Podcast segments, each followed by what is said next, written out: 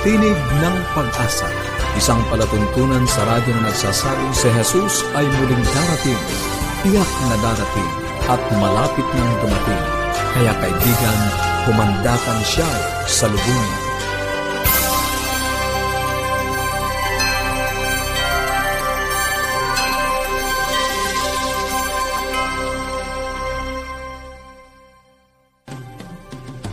Maligaya at puno ng pag-asa ang pakikinig mga kaibigan. Kami po ang inyong mga lingkod, Pastor Ner Caranza. At Meloong. Nag-aanyaya na samahan niyo kaming muli upang atin pong pag-usapan ang mga bagay na makapagpapabuti ng ating relasyon sa ating mga tahanan at higit sa lahat sa pagtuklas ng pag-asang nagmumula sa salita ng ating Panginoong Diyos. Binabati natin ang ilan sa ating mga tagapakinig, si Brother Lowy at uh, Rose Adan na nakikinig mula dyan sa GMA Cavite. Maraming salamat sa inyong patuloy na pagsubaybay at sana maibahagi din ninyo ang ating palatuntunan sa inyong mga kaibigan at mga kakilala. Mga kaibigan, kami po ay patuloy na namimigay ng mga aklat at aralin sa Biblia at ito po ay ilan sa amin pong mga ipinamimigay. Kung nais niyo pong makatanggap, makipag-ugnayan lang po kayo sa amin. Ito po ang ating mga numero.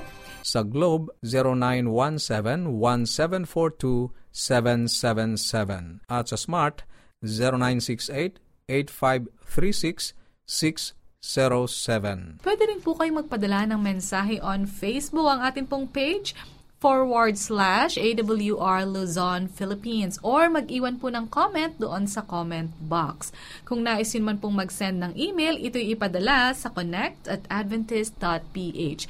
At para po sa mga karagdagang Bible study resources na meron pong design for kids, meron din pong for adult, readily available online, i-visit nyo lang po ang bibleschools.com forward slash Central Luzon.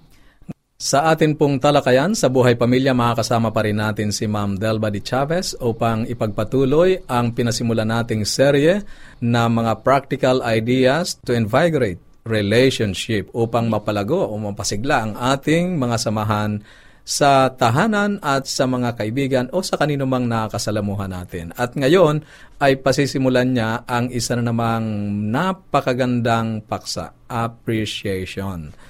Yes, tama ka dyan, Pastor Nair. Sapagkat ang layunin, kaya ganito ang series natin, mm. sapagkat ang layunin ng Diyos sa ating mga sambahayan or sa ating mga relationships mm. ay maging malusog, mm-hmm tayo ay maging masaya at tayo ay mas maging banal. Ano okay. Ano po? Ngayon nga ay nabanggit ni Pastor Nair ang ating pong series ay appreciation. Alam niyo po bang na-observe na yung mga strong families talaga, isa sa common na trait na masusumpungan sa kanila ay yung nakikita nila, yung positibong mm. aspeto sa isa't isa. Mm-hmm. Kuya Nair, kasi minsan lalo na sa kapamilya natin, para bang natural na to, lagi na natin mm-hmm. silang kasama. Nakakalimutan natin na minsan i-identify, i-specify yung mga bagay na na-appreciate mm-hmm. natin sa kanila. Oh. Yan po ngayon ang pag-uusapan natin. At bakit ba mahalaga na kapag papalusog ng samahan itong appreciation, ibigay natin ng panahon kay Tita Deng. Itong mga kaibigan ay pre-recorded. Pakinggan po natin. Kumusta po kayo? At uh, nagawa po niyo yung assignment natin kahapon. Nagagawa tayo ng uh, drawing ng relational oh, yeah. trampoline. Mm-hmm. Okay.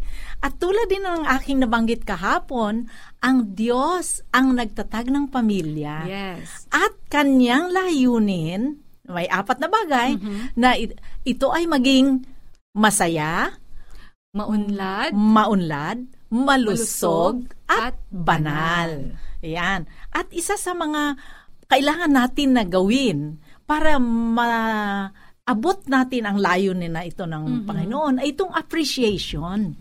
Kasi alam po ninyo ang appreciation, kasama yan yung gratitude. Eh. Oh. oh, hindi ka uh-huh. pwedeng na mag-appreciate na wala kang pasasalamat. Kasama lagi yon. So, kumbaga sa ano, pag sinulat mo yun, appreciation slash gratitude. gratitude. Yan, pasasalamat. Tulad na lang ni Mang Lito, Mm-hmm. Oh, sabi niya habang kumakain, sabi niya, ay pining, ang sarap talaga ng pinakbet na luto mo. Sabi niya, tamang-tama ang timpla.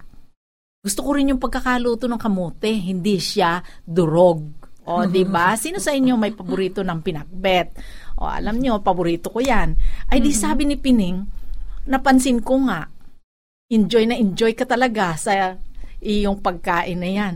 Um, muntik na kaming maubusan. Hindi, hindi naman, biro lang. Sabi naman ng asawa. Kaya nakita niya na talagang in-appreciate yung luto. Simpleng-simple yun, di ba? Meron din isang anak. Nung gabi, di ba ngayon, ng mga kabataan nagbabike na papunta sa kanilang work. Mhm. Oh. Yes, ma'am. Ayan, marami nagbabike. Eh si Rolly, isang araw dumating, akay-akay ang kanyang bike. Bakit hindi sinakyan? Eh, na-flat. Eh, wala na siyang, syempre, mga panahong mga ECQ at mga GCQ, kung ano man yung mga Q na yan, ay wala na siyang napagpaayusan. Kaya iniuwi niya sa bahay. Nung siya ay kumakain, na, napansin niya yung tatay niya, na una nang kumain eh, ay, aba, kinakalikot yung kanyang bike. Tapos nakita niya tinanggal na yung gulong. At pinatsihan niya. Nilagyan na ulit ng hangin bago sinakyan ng tatay, tinesting-testing niya na ganyan. Ay di sabi ni Rolly, wow, si tatay talaga. Concern na concern sa akin. Kaya linapitan niya, sabi niya, tay, maraming salamat po. Tiyak na hindi na ako maglalakad bukas patungo sa work. Eh sabi niya, ay di, ang tatay naman, alam niyo naman, mga typical na Pilipino, hindi expressive. Ngumiti lang siya. Pero syempre, nadama ng tatay na siya ay mahalaga kay Rolly. Kaya ang appreciation po, ay you feel uh, yung effort mo ay napansin Right. at rewarded, 'di ba? Kahit hindi nagsasalita. Pero alam ninyo, maganda na ang tatay, ang ama ng tahanan ay pag siya ay nag-a-appreciate sa ginagawa ng kanyang asawa, ang ina ng tahanan, ang mga anak susunod din. Kaya setting the example, ang talagang tagapagturo ng appreciation, unang-una sa tahanan, ay ang mga magulang. Nag-a-appreciatean. Ganon din ang ina. At kung feel niya na siya ay pinahahalagahan, lalong pagbubutihin niya, di ba? Right. Kahit sa mga anak, ganun din. Kasi alam niyo, napakadaling mag-focus dun sa mali. Talaga naman. Ako, Mas tra- kapansin-pansin po yun eh. Yes, ang trabaho natin, Melo, edit, editor. O, di ba? Napakadali natin maghanap ng mali. O, yun pati ang focus natin. Pero alam nyo, dito sa, sa pamilya, sa relationship, dapat ang finofocusan natin, yung mabuti, yung pwede nating purihin. Natural response kasi yung maghanap ng mali eh. Eh, nakaka-discourage yun. At nakakasira yun ng relationship. At alam niyo, natutunan ko rin.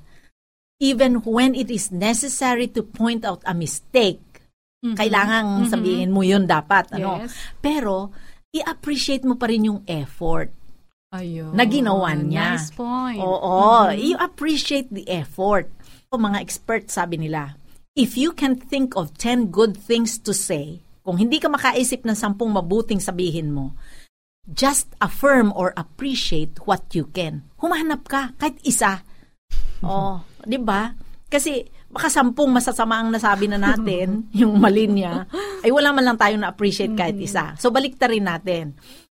Kung wala tayong mabuting masabi, maghanap tayo ng isang mabuti na i-appreciate natin. Kasi alam mo, kaibigan, alam mo, lahat naman tayo hindi pinanganak na okay. Alam na natin agad la yan. Yeah. We become skilled through practice at habang inuulit natin ito, nag improve tayo. So, a small dose of gratitude and appreciation ay nagdadala sa tao na ibig sabihin lalo siyang pagbubutihin niya yung kanyang gawa. Malaala ko yan eh. Pag ah, pinatitiklop ko ng ah, ah, mga damit niya, yung nalabhan yung aming apo, sasabihin niya, "Hmm, hirap-hirap naman to. Tapos sabi ko, ay walang ipinanganak na marunong dyan. Kaya talagang lahat tayo pag-aaralan natin yan. Ngayon, sabi niya, di ti- tiklupin niya. Sabi ko, hindi ganyan. Ganito, ganyan. Nako, di, lahat yung mali ang nakita ko. Yes. Pero, Uh-huh. isang araw, sinabi ko sa kanya, Wow! Ang galing mo nang magtiklop ngayon. Oh, lalo siyang binilisan niya. Natiklop niya na kaagad. Oh, kaya sabi ko, it makes them feel good Mm-hmm. about who they are and the contribution they are making to the family. Alam niyo yun, i-appreciate pala natin yun. Small things. Hindi yes. kailangan yung big. So, napakasimple. Yung sikreto natin, i-celebrate natin yung klase ng behavior na gusto nating makita. Maraming salamat, Tita. Then gusto ko po yung point na binanggit niya na we all become skilled through practice. Mm-hmm. Minsan kasi mahirap to, Pastor Ner, no? Ang madali nating makita yung mga maling ginagawa Tama, eh. Ang hirap lang. naman. So, ang sabi, natututunan to. Practice. Araw-araw hahanapin natin yung isa sa maganda or mabuti na kanyang Ah, Ang ginawa. term na sinabi dyan ni Ma'am Delba ay i-celebrate natin yung positibong nakita natin kahit na maliit na bagay. Correct. At appreciation, it is never wasted, mga kaibigan. So, simulan po natin ngayon. Kung kayo po ay may mga katanungan or nais niyo pong makipag-ugnayan sa amin, maaaring gusto niyo pong makatanggap ng mga aklat at aralin sa Biblia na amin pong ipinamimigay, makipag-ugnayan lang po kayo itong ating mga numero Sa Globe, 0917-1742-777. At sa Smart, 0968-8536-607. Pwede rin po kayo magpadala ng mensahe on Facebook or mag-comment sa ating comment section, ang ating page forward slash AWR Luzon, Philippines. Ikagagalak po namin na tumanggap ng mga mensahe buhat sa inyo at paglingkuran po namin kayo sa mga katanungan o kaya ay sa mga aklat at mga aralin sa Biblia na nais ninyong matanggap, yun po ay ipapadala namin sa Yes. inyo. Ngayon po ay dadako na tayo sa ating pagtuklas ng mga katotohanan mula sa banal na kasulatan sa pangunguna ni Pastor David Morado sa paksang sa kabila ng libingan sa huling bahagi ang pinakamabuti ang paraan ng Diyos. Pakinggan natin si Pastor Dave Morado. Magandang araw po muli sa inyong lahat mga tagapanood, tagapakinig. Magpapatuloy po tayo sa serye ng ating pag-aaral sa kabila ng libingan. At ang magiging tema po nating pag-aaralan ngayon ay may pamagat na pinakamabuti pa rin ang paraan ng Diyos. Yes. Na ating pinag-aralan ang iba't ibang mga pananaw, paniniwala tungkol sa kalagayan ng patay. Subalit nasumpungan natin na sa paraan ng ibang mga taong paniniwala ay mabuti pa rin ang paraan ng Diyos. Tandaan natin, ang mga patay ay walang kamalayan sa anumang nangyayari sa mundo. Hindi ba mas mabuting maniwala tayo na sila ay nagiintay sa libingan, hindi sila nag-aalala tungkol sa nangyayari sa makasalanang mundong ito. Mas mapalad sila lalo na yung mga namatay kay Kristo sapagkat hintay nila ang pagbabalik ng Panginoon. Hindi na sila makakaranas ng lungkot, hindi na sila makakaranas ng, ng mga problema sa mundong ito. Hindi na sila nanakawan, hindi na sila gagahasain, hindi na sila makakaranas ng pakikipaglaban sa mga sakit. Hindi na sila magkakaroon ng mga malulungkot na relasyon na nasisira, pag-aaway kundi sila ay nag-aantay na nagpapahinga, natutulog hanggang sa araw na pagbabalik ng ating Panginoon. Ang mga sasama, ganyan din yung mga masasama, hindi pa sila parurusahan. Sila'y iingatan hanggang sa paghuhukom ng ating Panginoon. Yun ay nakatala sa ikalawang Pedro sa Kapitulo 2, talatang 4 at 3, 7 sa Mateo 25, talatang 31 at 41. Hindi ba mas mabuting paniwalaan natin yon? Gaya ng ginawa ni Cain sa kanyang kapatid, pinatay niyang kanyang anak kapatid na si Abel. Anim na libong taon na na siya ay ginawa niya ito. Ibig bang sabihin eh, anim na libong taon na naghihirap si Cain doon sa impyerno? Hindi naman ganon. Hihintayin niya rin. Para sa atin, kung yung ginawang krimen ni Cain at ginawang krimen nung gumawa nung pareho sa panahon natin ngayon, ibig bang sabihin eh, mas matatagal si Cain sa kahirapan kaysa yung gumawa ng parehong kasalanan? Hindi ganon. Kaya, hindi pata sasabihin natin iba. Kaya hindi tayo dapat maniwala doon sa kalagayan ng impyerno kapag kain ang matay. Kundi, ang kamatayan, yung walang hanggang kamatayan ay ipagkakaloob pa yon sa pagdating ng ating Panginoon. Kaya yung mga kaluluwa na namatay ay sila ay nananatili sa libingan. Maari tayong makalaya rito sa mga maling aral na ito. Ito yung daya ng espiritismo. Tandaan natin, ang espiritismo ay lumalaganap sa buong mundo. isa ito sa malaking paglilinlang sa mga huling araw. Sa panahon natin ngayon, at ilan ang nagtatanong kung ang mga patay daw ay natutulog sa kanilang mga libingan, sino ang kinakausap natin na mga medium? Yung nagpapakita sa anyo ng kamukhang kamukha ng ating mahal sa buhay. Tandaan natin, nang si, si Satanas ay may kapangyarihan siya kahit siya ay anghel na inihulog dito. Kasama niya pa yung one-third, may mga power sila. Pwede nila tayong dayain na parang yung ating mahal sa buhay na yon yung nagpakita. Yung boses, yung itsura. Tandaan natin, ang tawag kay Satanas ay sinungaling, mandaraya. Dinaya niya yung ating unang mga magulang. Kaya sinasabi sa espiritu ng demonyo sa Biblia, gumagawa sila ng mga himala. Lilin lang nilang buong mundo. Yun ay nakatala sa Apokalipsis 16.14, sa Mateo 24.24. Ang mga tao ay maaaring magkunwaring ibang mga tao at gayahin ang kanilang boses. Ginagawa nga yan ngayon eh.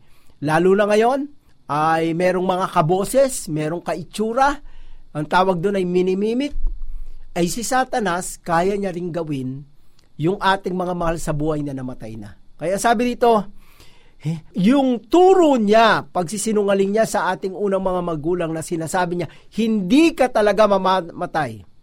Kaya ito yung panlilinlang na iniligay ni Satana sa isipan ng ating unang mga magulang hanggang sa panahon natin ngayon. Kaya nahulog sila sa panluloko. At ang sabi rito, yan ang gagawin ni Satanas hanggang sa huling kapanahonan. Tayo'y linlangin. At yan ay ginagawa niya sa pamamagitan ng mga himala. Kaya yung mga himala na nangyayari sa kapaligiran natin, hindi tayo basta maniniwalang yan ay galing sa Diyos. Karamihan dyan ay galing sa Espiritu ng demonyo. Yung espiritismo sa buong mundo. Alam nyo sa Inglaterra, ito ay karaniwang tinatanggap ng mga tao sa mga sinahan. Nagpapalabas sila ng mga programa tuwing Sabado para panoorin ng mga bata yung mga espiritista. Nagagawa sila ng parang mga magic at ang sabi, ito ay pinaniniwalaan ng maraming mga tao. At ito'y talagang nangyayari sa panahon natin ngayon. Uh, ginagamit pa yung mga hayop pati yung mga bata.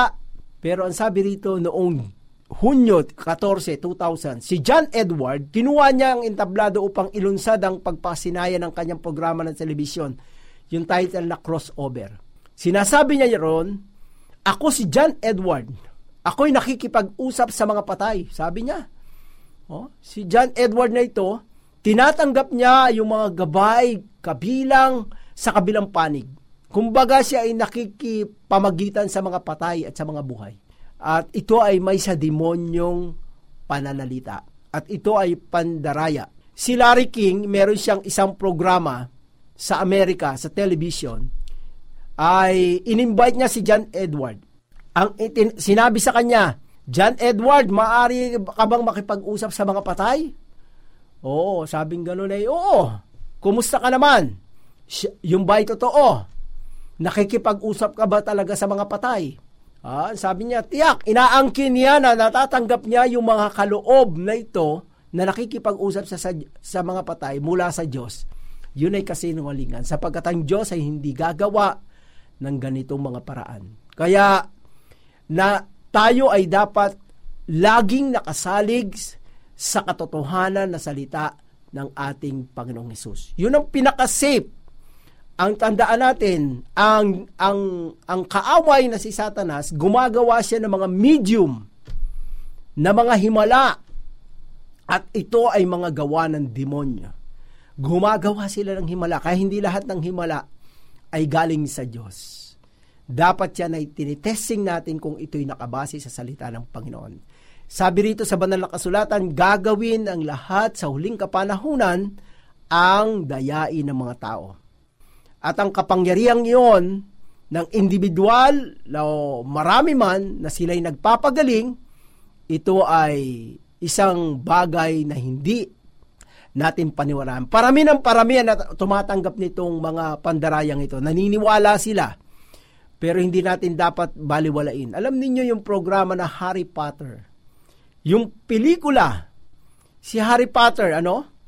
Ano ang problema ron kay Harry Potter?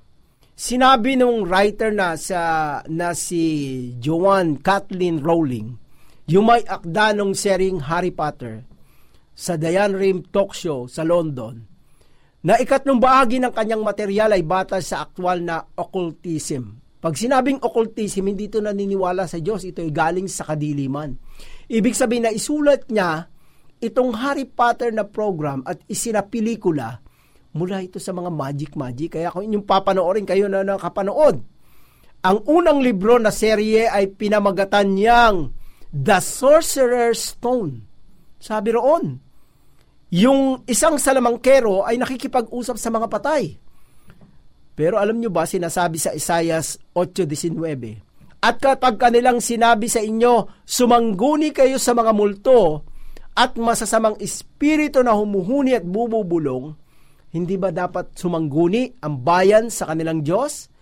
Ang mga patay ay para sa mga buhay. Sabi gano'n? Para ba sa mga buhay? Uh, ibig sabihin, winawarning nga ng Panginoon sa panahon na yon. Kasi tayo, pag may mga problema, iniisip natin, sumangguni tayo dun sa mga manguhula. ano? Yung mga tao na iniisip natin, na makakatulong sa para makausap natin lalo na kung may namatay na bigla yung mahal natin sa buhay hindi man lang nag-iwan pupunsulta tayo dun sa mga espiritista na tinatawag pero ang sabi ng Biblia hindi dapat sinasabi rin sa 1 Chronicles Chronica 10.13 ito ay ginawa ni Haring Saul hinatulan ng Diyos siya sapagkat sumangguni siya sa espiritismo kasama yung bruha ng Endor pag tinawag na bruha ito yung ano, espiritista. Kinundila ito ng Diyos. Hindi tayo dapat naniniwala sapagkat sinasabi ng Biblia na tayo ay malilin lang ng espiritismo. Sapagkat alam natin na ang mga patay ay natutulog na. Yung nakakausap ng mga taong espiritistong ito, hindi na yun yung tunay nating mahal sa buhay. Yun ay espiritu ng demonyo. Kaya wala na silang alam, wala silang komunikasyon, ano paman sa mundong ito. Kaya mas ligtas na tayo'y maniwala sa utos ng Panginoon at sinasabi ng banal na kasulatan. Ang panghahawakan natin, meron tayong buhay pagkatapos ng kamatayan. Kaya ang kamatayan, mga kaibigan, ay hindi ito ang huling panahon ng ating buhay. Kundi ang kamatayan ay pagpapahinga kaya nga sabi ng ibang mga ngaral na naniniwala sa Biblia, tulog ng kamatayan. Sapagkat sa kabila nung gigisingin tayo sa pagbabalik ng ating Panginoon at ipagkakaloob sa ating gantimpala ng buhay na walang hanggan, kung tayo'y nabuhay bago tayo namatay na sumusunod at naniniwala sa Kanya. Kaya ang kamatayan sa pamamagitan ng ating pananampalataya kaya nga sinasabi sa atin doon, doon sa John 3.16, sapagkat gayon na lamang ang pagsaninila ng Diyos na ibinigay niya kanyang bugtong na sino mang sa kanya'y sumampalataya ay huwag mapahamak. Yung pananampalataya at huwag tayong mapahamak, pagkapahamak sa mga maring turo at aral sapagkat ang Panginoon ay muling babalik at ang kanyang pangako ipagkakaloob niya sa mga taong naniwala at sumunod sa kanyang salita at nagaantay sa kanyang malapit na pagbalik ay kakamtin ang buhay na walang hanggan, wala ng kamatayan. Kaya, yung mga taong namatay na tinanggap nila ang Panginoon, ay meron silang pag-asa sa pagkabuhay na maguli. Alam niyo may isang kwento rito na is kong banggitin. Si Jack, nandun siya sa simbahan doon sa lugar nila ay sa Alaska. Sa kabilang lugar sa Louisiana na isang state sa Amerika, namatay yung kanyang ina. At siya ay gustong makausap bago ito naghihingalo na. Sila'y nag-usap sa telepono. Alam ninyo, para magkaroon sila ng paalaman, ito'y mga mananampalataya. Ang sabi sa kabilang linya ng kanyang ina, Anak, muli tayong magkikita ako'y matutulog pansamantala. Bakit? Sapagkat naniniwala siya ang kamatayan na darating sa kanya ay sa lamang pagtulog. At sa pagdating ni Jesus, naghihintay siya para siya'y ibangon. At ang sabi niya, bagamat ako man ay magiging abo, alam kong ako'y ibabangon ng ating Panginoon. Yun yung pangako na ibiniwan sa Kanya. Kaya nga magpasalamat tayo, mga kaibigan, na sa kabila ng libingan, meron tayong pag-asa. Sa pagkabuhay na maguli, hindi tayo dapat matakot sa kamatayan.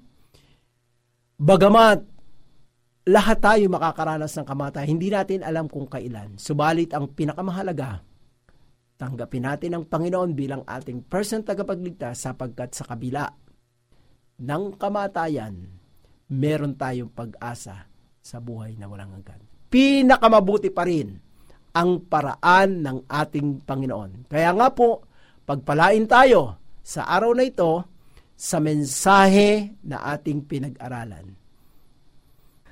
Maraming maraming salamat Pastor Dave sa panahon na iyong iniukol sa atin pong pag-aaral at talakayan dito sa ating uh, palatuntunan sa Tinig ng Pag-asa. Thank you so much po. Sa susunod yeah. po uli. Oo, muli po namin kayong aanyayahan at mga kaibigan, sanay nakita natin ang magandang katotohanan na dinala ng ating mga pag-aaral sa nakaraang araw. Ano po? Napakabuti ng ating Panginoong Diyos na kanyang ipinahayag sa atin ang katotohanan tungkol sa kamatayan sapagkat naging mas malinaw sa atin. At nabigyan din tayo, mm. Pastor Ner, ng pag-asa oo, na death ay hindi pala katapusan ng lahat ng hindi bagay. Lahat, oo. Yes. At saka hindi ba mas mabuting maniwala na ang mga matuwid ay nagpapahinga sa kanilang mga libingan sa halip na nasa langit at hindi nag-aalala tungkol sa kalagayan ng mm, kanilang mga mahal yes. sa buhay. Ano ang hirap naman yata na kung ako'y maliligtas at mauuna doon sa langit, eh parang ayaw ko na rin mangyari yon sa akin na makikita ko ang aking mga mahal sa buhay na naghihirap, mm-hmm. Melo. Ano. Pangalawa, ang paniwalaan kung anong sinabi ng Diyos tungkol sa kamatayan ay magliligtas talaga sa atin mula sa mga bitag at panlilinlang ng espiritismo na lumalaganap sa ating kapaligiran ngayon.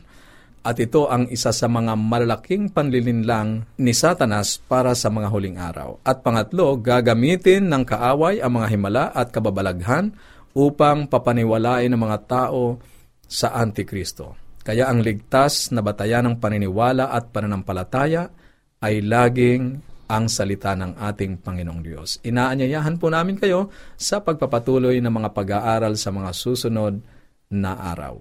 Muli po, maraming salamat Pastor Dave. Mga kaibigan, kung kayo po ay may mga katanungan or nagnanais po kayo na mas mag-aral pa ng mas mm-hmm. malalim na banal na kasulatan, huwag po kayong mag-atubili na makipag-ugnayan sa amin. Maaari po kayong tumawag or mag-text. Sa Globe, 0917-1742-777. At sa Smart, 0968 8536 0917. Sa patuloy niyo pong pagsubaybay, marami pong salamat para sa mga kaibigan natin na nasa ibang bansa or nasa mga probinsya. Pwede rin po kayong tumawag ng libre. Idayang niyo lang po ang 1-800-132-20196. Sa atin pong pansamantalang pag-iwahiwalay, baunin natin muli ang salita ng ating Panginoong Diyos sa Apokalipsis, Kabanatang 22, Talatang 20, ang nagpapatotoo sa mga bagay na ito ay nagsasabi, O, darating ako Bukas pong muli